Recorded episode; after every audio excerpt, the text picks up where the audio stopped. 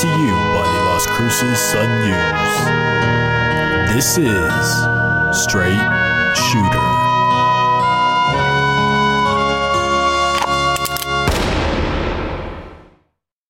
What is going on, everybody? This is Justin Martinez, aka Jay the Sports Dude. And if you are listening right now, let me just say thank you for tuning in to Straight Shooter, the podcast where I shoot from the hip and give you everything that you need to know about the New Mexico State men's basketball team. This is episode 11 of our season long journey. So if you're a returning listener, then welcome back. I missed you. And if you're new to the program, well, then welcome to the family. Where have you been all my life? Guys, we have a lot to talk about today. So sit back and relax because I got you. I'm coming to you from a place that I like to call the saloon. So, bartender, what do we have on tap for today?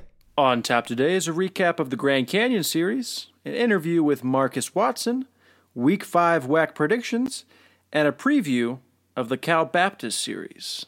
Alrighty, thank you, bartender. I have my lasso in hand, and it's time for our post game roundup, the segment where I round up my thoughts on the most recent New Mexico State game. And in this case, the Aggies lost both games to Grand Canyon this past Friday and Saturday by scores of 70 to 62 and 65 to 53. Now, this actually marks the first time since 2012 that New Mexico State has been swept by a conference foe. That's when they lost both games against Nevada. So, definitely not the ideal way to kick off WAC play. And now I have my three takeaways from the weekend. So let's get into it. My first takeaway is that Wilfried Likayi is the real deal. Now, one of my takeaways after the game against Western New Mexico last Monday was that the redshirt junior was making strides. He had a career high 20 points in that one, which also marked his first start. But it was against a Division II team, so you don't want to overreact to things. But then he followed that up with a pair of good performances against Grand Canyon. Lakai averaged 11 points and 3.5 rebounds per game in those two contests, while shooting 57.1% from the floor and a respectable 33% from distance. He also had a total plus minus of negative 6, which I know doesn't sound great, but it's actually pretty good considering the Aggies lost both games by a combined 20 points. Now, Likayi's plus minus actually ranked second on the team, only behind Clayton Henry. And one thing Jans has really emphasized in the past few press conferences is that he needs some of these newer guys to earn his trust more. Pretty much all of them have shown glimpses, but he still needs to see that consistency on a game to game basis. And without a doubt, Likayi is the one who has shown that the most so far. I still believe Donnie Tillman will eventually reclaim his starting spot and send Likayi back to the second unit. But either way, out of everyone on the team, Likayi's stock is the one that rose the most this past weekend. And now, my second takeaway from the weekend is that the Aggies have to push the tempo more. New Mexico State couldn't buy a bucket in the two games against Grand Canyon. In both contests combined, the Aggies shot 25 for 104 from the floor. That's 24% and 12 for 61 from deep, which is 19.7%. You're just not going to beat anybody with those kinds of shooting splits, plain and simple. And again, rust plays a factor. We know that. But one way I was really hoping New Mexico State would sort of mask that rust would be getting out in transition more. The Aggies only recorded two fast break points this past weekend, and there were just too many possessions where they were unable to penetrate Grand Canyon zone in the half court setting because of the Lopes' length, and that led to bad shots at the end of the shot clock. And you could tell that the team was gassed down the stretch of both games. They were fresh off a two week pause heading into this weekend, so that's to be expected. But shots clearly were not falling, and the best way to get good opportunities is to apply pressure on defense first, force turnovers, and score in transition. That's something New Mexico State did really well last season, and hopefully they'll get back to that as they get back into game shape. Because with the way shots are falling right now, or I guess the way that they aren't falling right now, I like their chances in a fast break setting much more than in a half court one. Now, my third and final takeaway is a hard one for a lot of Aggie fans to hear, but this show is called Straight Shooter for a reason. We tell it like it is, and it's the New Mexico State is not the best team in the WAC right now. They're just not. And a big part of that is because of all the setbacks that the Aggies have faced. I get that. And I'm not going to tear into them after getting swept by Grand Canyon because it's tough to play your first game in a month and have it be against a team with the best record in the conference, on the road no less. But I'm also not going to ignore the fact that the Lopes aren't the only WAC team that would have beaten the Aggies this past weekend with the way that they played. You look at the guys over at Utah Valley with Fardaws Aimaq and Jamison Overton. UTRGV has been playing really well despite not even having Javon Levi at full strength. And then there's Cal Baptist. The Lancers are the highest scoring team in the WAC, so they have plenty of firepower as well. This is not a cakewalk conference, and New Mexico State is going to have to climb the ranks in order to get back to the top, which is fine. There's still time to do that before the WAC tournament in March, but time is dwindling, so we'll see how the Aggies respond to all of this adversity as the rest of conference play unfolds. Alrighty, folks, that buzzer means it's time for segment number two, which is something I know a lot of you all have been waiting for. Marcus Watson gained eligibility this past Monday, meaning he's cleared the suit up for the Aggies. The 6'6 redshirt freshman is a former four star recruit who transferred from Oklahoma State back in February of 2020, and now he's set to make an immediate impact for New Mexico State. I got to sit down with Marcus this week to talk about his eligibility, what he feels he brings to the table, and more. So let's go ahead and run that clip right now. Bartender, change the channel real quick. You got it, boss. Today, I'm joined by one of the most talked about players for New Mexico State this season. He's a former four star recruit and an Oklahoma State transfer who recently gained eligibility, so he's now set to suit up for the Aggies. Marcus Watson, welcome to the show, my man. How you doing today? Doing great. I'm glad to be here. Thanks for having me. Appreciate you for joining. I see you got another uh, an additional guest there, a surprise showing. Can you talk, tell people who this is? This is Gigi, my baby. Uh, she's been with me for two years. She's sheltered, the shelter dog. She's got really got you. Best yeah, dog in the world. I've been starting off by saying, "How's the Phoenix life treating you guys?" But you've recently returned to Las Cruces. Just how much you enjoying being back in New Mexico? Oh, it's been great. You know, the first thing I wanted to do was sleep in my own bed when I got back, and I got to see Gigi when I got back. Um, but just to get back in the Pan Am to shoot and be able to work out in the early mornings and just be back in the uh, familiar surroundings has been great. And I'm just loving to be back in Cruces. Yeah, definitely. I kind of alluded to it a little bit in the intro, but you recently gained eligibility this past Monday. Just how excited are you to be able to start not only your career with the Aggies, but your college career in general because you didn't play with Oklahoma State? I'm super excited. You know, I've been waiting to play for a long time. Uh, finally just uh, be able to gain eligibility. I'm just just ready to suit up and see what uh, God's plan is, and I'm ready just to be ready to play for the Aggies and coach Chris Jans. Yeah, definitely. Now, I know you've been practicing with the team all season, but obviously there's going to be a bit of a difference from being in like practice shape and game shape. You know, just where you feel you're at right now in terms of your conditioning? Be ready to are you ready to go out there? I guess and contribute some real minutes. I feel like I'm really well conditioned right now. Um, but I never, you know, I haven't had been a chance to be in game shape yet, so I'll figure that out when I start playing on Friday. So yeah, you mentioned Friday. You guys got the upcoming series against Cal Baptist. It's a big one, especially since you're still looking for your first D1 win of the season. The team is. Just how do you feel the team has responded to after getting swept by Grand Canyon? This is obviously going to be a big matchup. How do you feel they responded in practice? I feel like we've really been stepping it up this week in practice. Uh, we really have been locked in and focused on this weekend ahead. And I feel like uh, after that sweep in the Grand Canyon, that that was a that was a kick in our butt. So we was really just trying to that was a kickstart for us to really lock in this season and prepare for them for the next time, prepare for the rest of our opponents or the rest of for the rest of the season. Yeah, I'm sure regardless of if the team is winning or not, you want to be out there. But I'd imagine it's even harder to see your team go through these struggles from the sideline. Just how much are you itching to get out there? Um, itching. I've been itching since October, February. Like you know, I mean October, not February, but I've been itching since October back in November. The months. It was just, I don't know. It's fun time for the time to finally be here. It's just really like a blessing in itself, and I'm just ready. I'm eager to get out there and just can't wait to play. Yeah, definitely. Now we talked to each other back in the summer. We looked over some of your highlights from your high school days, broke down some film. For those who maybe didn't see that episode or it has been a while, just what can people expect out of you now that you're able to suit up? Uh, I expect uh, we're gonna play really hard, play a lot of defense, play rebound the ball, push the ball, shoot the ball, uh, being being a great team out on the court, just trying to permit, just trying to contribute in each and every way, trying to be the best player I can be. Yeah, definitely. And speaking of expecting things, I'm sure you guys already started the film process on Cal Baptist. What are you expecting out of that matchup? Uh, they're a team that can really shoot the ball. Uh, we're gonna have to play some close in D. We're gonna have to communicate on defense so we don't get lost on screens because there's a lot of back screens and just communicating and being able to stay uh, with our man and staying with the shooters because I think as a team they're shooting 40%. So that's what we're really trying to focus on and making them drivers. And they have a really good skill, big man that can uh, hit it, score at all angles and run the floor. So we're just going to be uh, really locked in on them on defense. Yeah, definitely.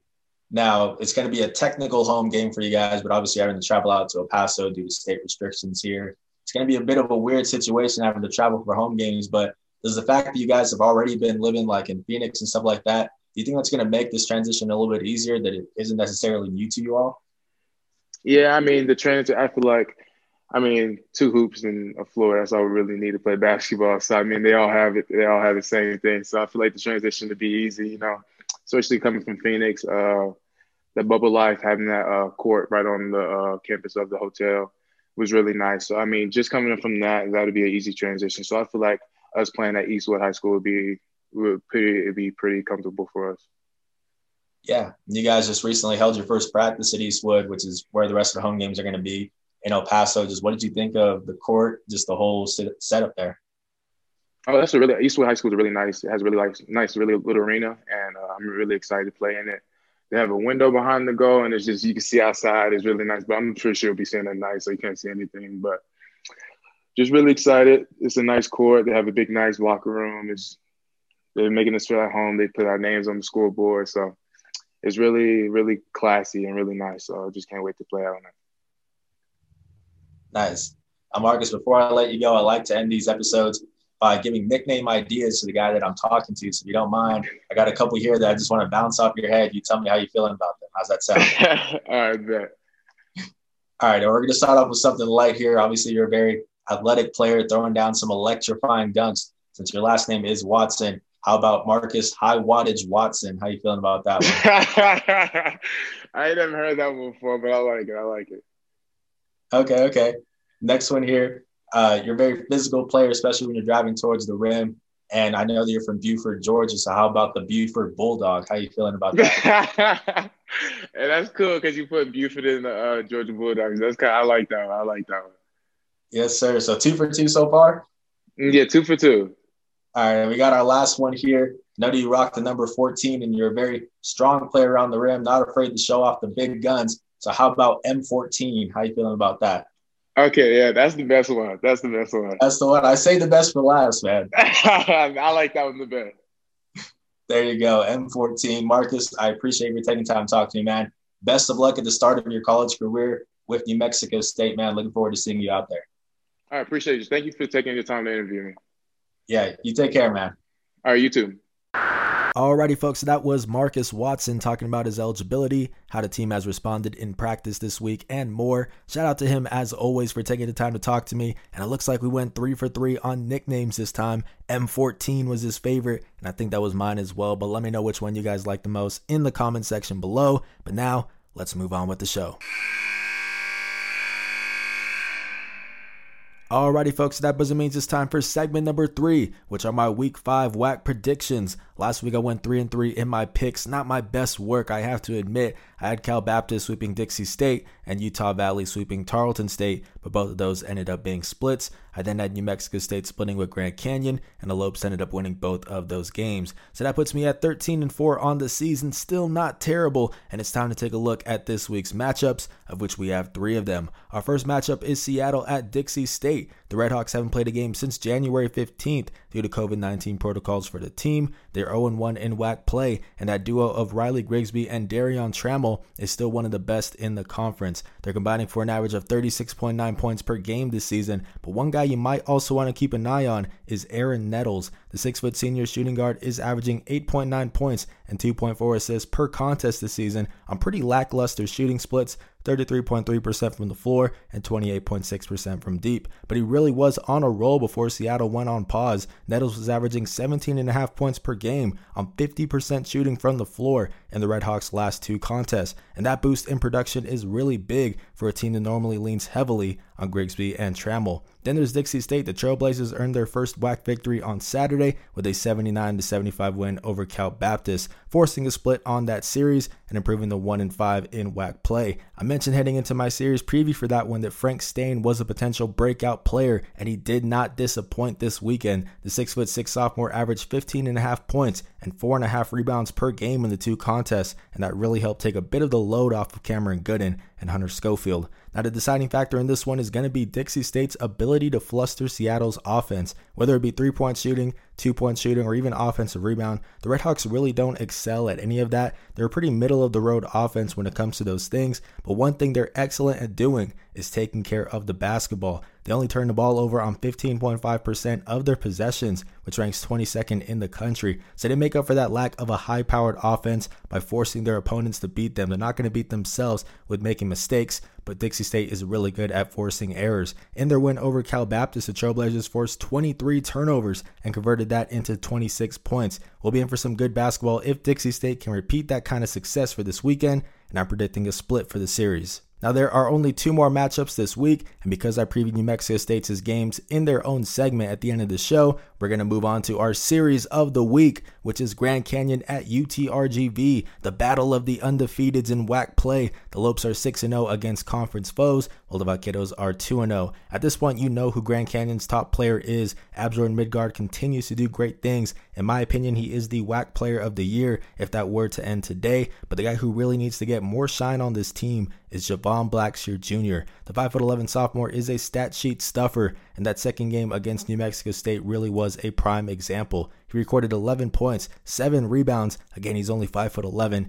and he added 5 assists as well. Now, UTRGV's Javon Levi entered the season as really the undisputed top point guard in the conference, but he has been dealing with injuries all season, and as a result, Blacksher is really building his case as to why he might just be the best point guard in the conference. Now, what's great about this is that we get to see these two floor generals duke it out this weekend. Levi is averaging 11 points, a team high 5 assists, and a conference best 3 steals per game for the Vaqueros this season. He's a two time reigning WAC Defensive Player of the Year, and he has help on this squad. The most reliable option has been Sean Ray, a redshirt junior who's averaging a team high 15.3 points and 6.2 rebounds per game on 53.3% shooting from the floor. I've talked about him a number of times on this show because he really is one of the top breakout players in the WAC this season. The 6'8 forward is relentless around the rim, and he's a constant source of energy for this team. Now, the deciding factor in this one is going to be UTRGV's ability to limit Grand Canyon's second chance opportunities. The Lopes boast an offensive rebound percentage of 31.9%, which ranks 69th in the country. That's a big strength for this team, and it goes hand in hand with a big weakness for the Vaqueros. Opponents boast an offensive rebound percentage of 32.5% against UTRGV, and that ranks 312th in the nation. Now, Ray is going to be giving up a few inches against guys such as Midtgaard and Alessandro Lever down low, but look for Jeff Ocheri to really lead the way on the glass. He's a 6'11 forward who has been dealing with injuries all season, but he matches up well with Grand Canyon's front court. Similar to the New Mexico State series, the Lopes are catching UTRGV at an ideal time. The Vaqueros haven't played a game since January 16th due to COVID 19 protocols, and I don't expect them to play their best basketball this weekend as a result. But at the end of the day, this is a good UTRGV team with a home court advantage, and I'm going to say that we will get a split in this series. So that's a look at the matchups going around the WAC for week five, but there's one more on the docket. That's right, folks. New Mexico State is back at it with the two game series against Cal Baptist, which I'm going to preview in the upcoming segment. So without any further ado, let's jump into it.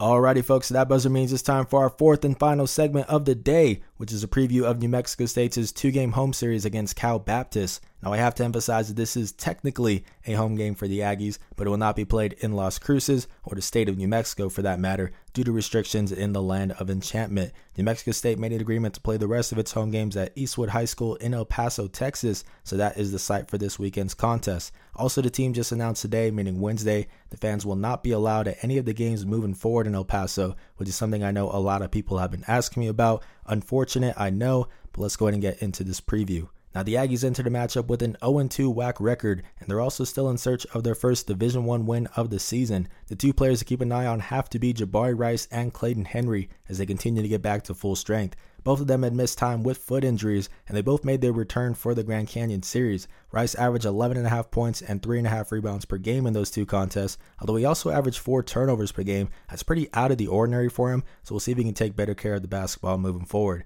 Meanwhile, Henry averaged 6 points, four and a half rebounds, and one steal per game against the Lopes. A little bit of everything, but one thing he did not do too well was shooting from distance. He actually shot 1 for 10 from behind the arc, which also is out of the norm for the redshirt senior. He's normally one of the better 3 and D wing players in the WAC, so I do expect that percentage to rise as well. Then there's Cal Baptist. The Lancers are 8 and 5 on the season, 3 and 3 in WAC play, and they're averaging a conference best 83.5 points per game. They actually split their series against Dixie State last weekend though, which is a bit surprising. I expected them to get the sweep there, but shout out to the Trailblazers for pulling that off. Anyways, Cal Baptist is led by Ty Rowell, a 6'2 redshirt junior who's averaging team highs of 15.5 points and 5.6 assists per game while shooting 40.2% from behind the arc. Over half of his attempts actually come from distance, so he leans on that three point shot of his, and the same can be said of Reed Nottage. The 6'6 sophomore is averaging 15.2 points and 5.6 rebounds per game while shooting a blistering 47.9% from behind the arc.